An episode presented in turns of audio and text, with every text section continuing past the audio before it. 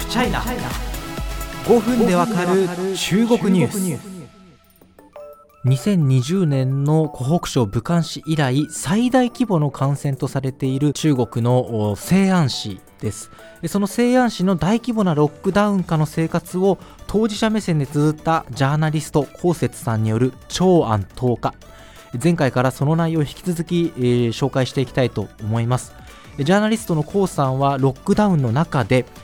急速に食糧難が進んでいく状態、そして物資不足は起きていないのに必要な人のところに食材が届かないから食糧難が起きているんだということを人の手による災難だというふうに指摘します。そして江さんはここから中国の統治の正当性の拠り所にもなっている強力なゼロコロナ政策によって特に社会的弱者にそのしわ寄せが寄っているということに思いを致すようになります。にせんにじゅうにねんいちがつついたちです。日本では年越し、まあ、中国はね春節なんですけれども、まあ、あのにせんにじゅういちねんからにせんにじゅうにねんに変わったと、新しい一日でもあります。まあ、新しいいちねんの心情を綴ろうと思っていた江さんですが、なんとなく開いたスマホである映像を見ることでその気分が消え失せます。一体何が起きたかというと、江さんの家にほど近い釈居住区のエリアでマントウですね、あのあんこの入ってない肉まんみたいな、まあ、マントウを買いに出かけた青年が、まあ、これ勝手に出かけるルール違反ですので、まあ、貿易担当者に囲まれて、まあ、リンチのようにボコボコに殴られている様子を見てしまいます。そのあまりにショックを受けた江さんはこのように回想しています。自分の同類に寒空の下ほんの少しの食べ物を買って帰ってきただけの人になぜ手を出せるのか、ほんの小さな権力でも人間は変わってしまうのか、暴力は最もコストの低い解決方法だというのか。江さんはただただ目を閉じ耳を塞ぎ静かにこのいちがつついたちが過ぎるよう待ったというふうに、えー、振り返っています。さらに江さんがいる居住区コミュニティの中でも不安が強まっているのを感じたといいます。江さんのすぐ近くの別の居住区コミュニティでは全ての住民が別の場所での集中隔離に移されるというふうになりました。まあ、その、その近くでですね、あるいは内部で感染者が起きた場合に、まあ、ホテルで一斉隔離というようなことが中国であるんですね。ホテルで一斉隔離して貿易の人とか家の中に入って消毒するみたいなことが行われているんですけれども、まだ自分は温かい自分の家にいるけれども、もしこの先私たちのうちから感染者が出てしまったらみんな一斉に別の場所で隔離されてしまうんだというような不安が広まっていることを感じているというんですね。あるご近所さんに至っては、まあ、お家の中でごひき猫を飼ってるんだと、まあ、ごひきといってもそのうちさんびきは現場で貿易対策を担ってる従業員の方が少し預かっててくれと言って預かった猫なんだけれども、もしあの集中隔離になってしまった場合に猫を連れていけないかもしれない、その場合世話はどうするのということを心配し始めます。まあ、それに対してある人はやっぱり簡単にその時のための備えをしといた方がいいよと、そうじゃないともう突然集中隔離に自分が生かされてお世話することできなくなっちゃうよというようなアドバイスをしたということなんです。そしてさらにショックな情報が江さんの目に飛び込んできます。いちがつみっかです。中国の エスエヌエス でまあ、ひまわりですね、ひまわりという名前の、あのハンドルネームのですね女性の情報を目にします。この女性が告発した内容はこんな感じです。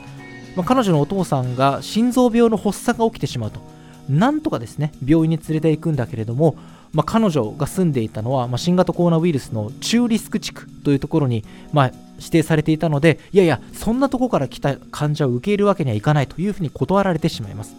なんとか彼女粘って交渉してその場にとどまり、何時間か経った後にお父さんを手術してもらうことになるんですけれども、しかしもうその時にはお父さんを助けることはできなかったというような、えーまあ、ストーリーを江さんは目にしてしまいます。江さんはこの体験談を見た時の感情ですね、もし可能なら彼女を抱きしめたい、そして私たちが遭遇した困難は記録されるべきで無駄になるべきじゃないんだと伝えたいというふうに綴っています。まあ、そして エスエヌエス を通じて彼女に連絡を取ろうとしたということなんですね。まあ、あの返信、返信は返ってこなかったということなんですけれども、そんな日の夕方、ある古い友人からのメッセージが江さんに届きます。彼はですね、江さんに対して西安の取っているゼロコロナ政策を称賛する内容のメッセージを送ります。その末尾にはこう書いてあります。西安には勝利しかない、他に選択肢はない、退路もないと。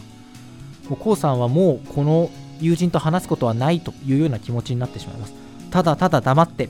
父親を亡くしたその女性の投稿、さっきの心臓病の発作でお父さんを亡くしてしまった女性の投稿をその友人に送ったと言います。コウさんはこの長安とおかという文章を次のように締めくくってます。これはその西安のゼロコロナ政策を称賛した古い友人に対するメッセージでもあります。彼に伝えたい、この世界では誰一人として孤島に立っているのではない。一人の死は皆の死でもある。